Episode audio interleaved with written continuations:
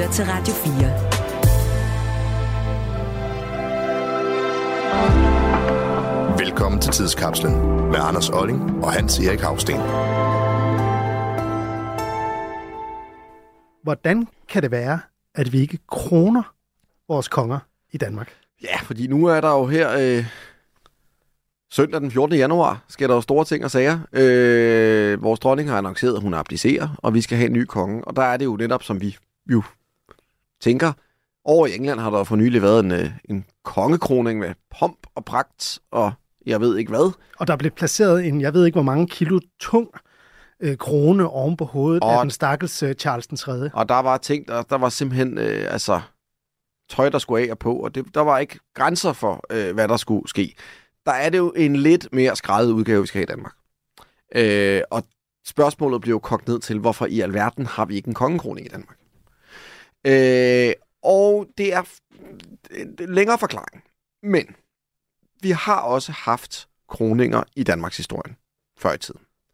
Det vil altså sige, at øh, en, en konge, som regel en kirke, øh, får placeret en, øh, en kongekrone øh, på sit hoved. Og det var faktisk det, man gjorde i Danmark fra middelalderen. Man begyndte med det sådan i middelalderen, for det var sådan en europæisk mode.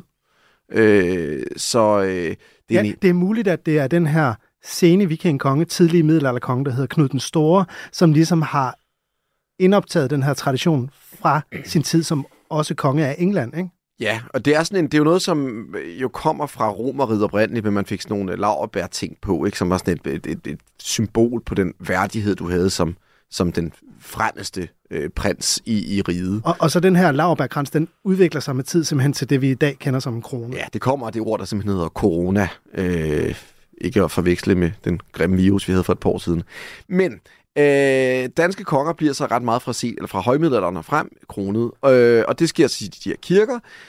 Og så begynder man så øh, fra sådan senmiddelalderen, at, at det i høj grad er de her rigsråd, som står for at skulle placere kronen på kongens hoved. Og det er jo selvfølgelig for at understrege, at de her adelige rigsråder, det er lidt dem, der vælger, hvem der skal være konge, fordi vi har valgkongedømme i Danmark. Så det er også et udtryk for deres magt. De placerer kronen på kongens hoved, og det betyder, ja. at kongen skylder sin magt til adelen. Ikke? Med andre ord, du skal ikke tro, du er noget. Du er konge, fordi vi siger, du er konge.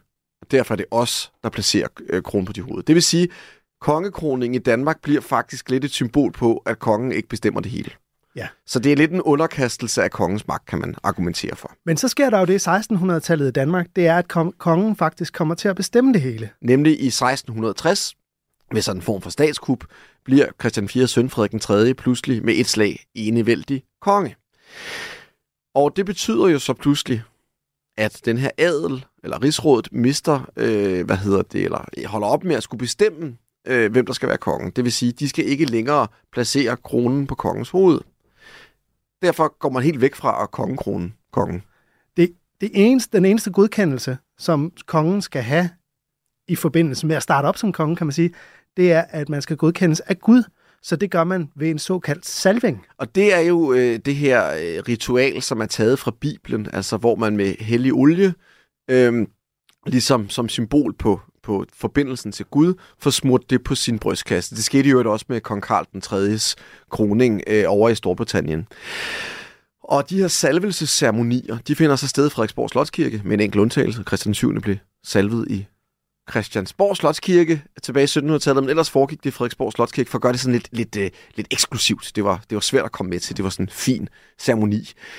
Øh, og det er jo så et symbol på, at kongen er udpeget direkte af Gud. Øh, det ændrer sig så igen i 1849, hvor der altså man helt holder op med, at vi har hverken, nu har vi hverken kroninger, og vi har heller ikke nogen salvinger. Og det er jo simpelthen fordi, at øh, nu har vi fået konstitutionelt monarki. Og det betyder, at det jo er regeringschefen, altså statsministeren, der udråber kongen. Det er altså nu det folkemagten i Danmark, der udråber, øh, hvad hedder det, den nye monark med, med ordene, kongen er død, kongen længe leve. Eller i det her tilfælde, øh, den 14. januar, blev det så nok mere noget retning af, at dronningen er appliceret øh, kong Frederik den 10. længe leve. Men det er altså årsagen til, at vi i Danmark ikke har en kroningsceremoni, ligesom for eksempel i Storbritannien. Det var dagens tidskapsel. Du har lyttet til en podcast fra Radio 4. Find flere episoder i vores app, eller der, hvor du lytter til podcast. Radio 4. Ikke så forudsigeligt.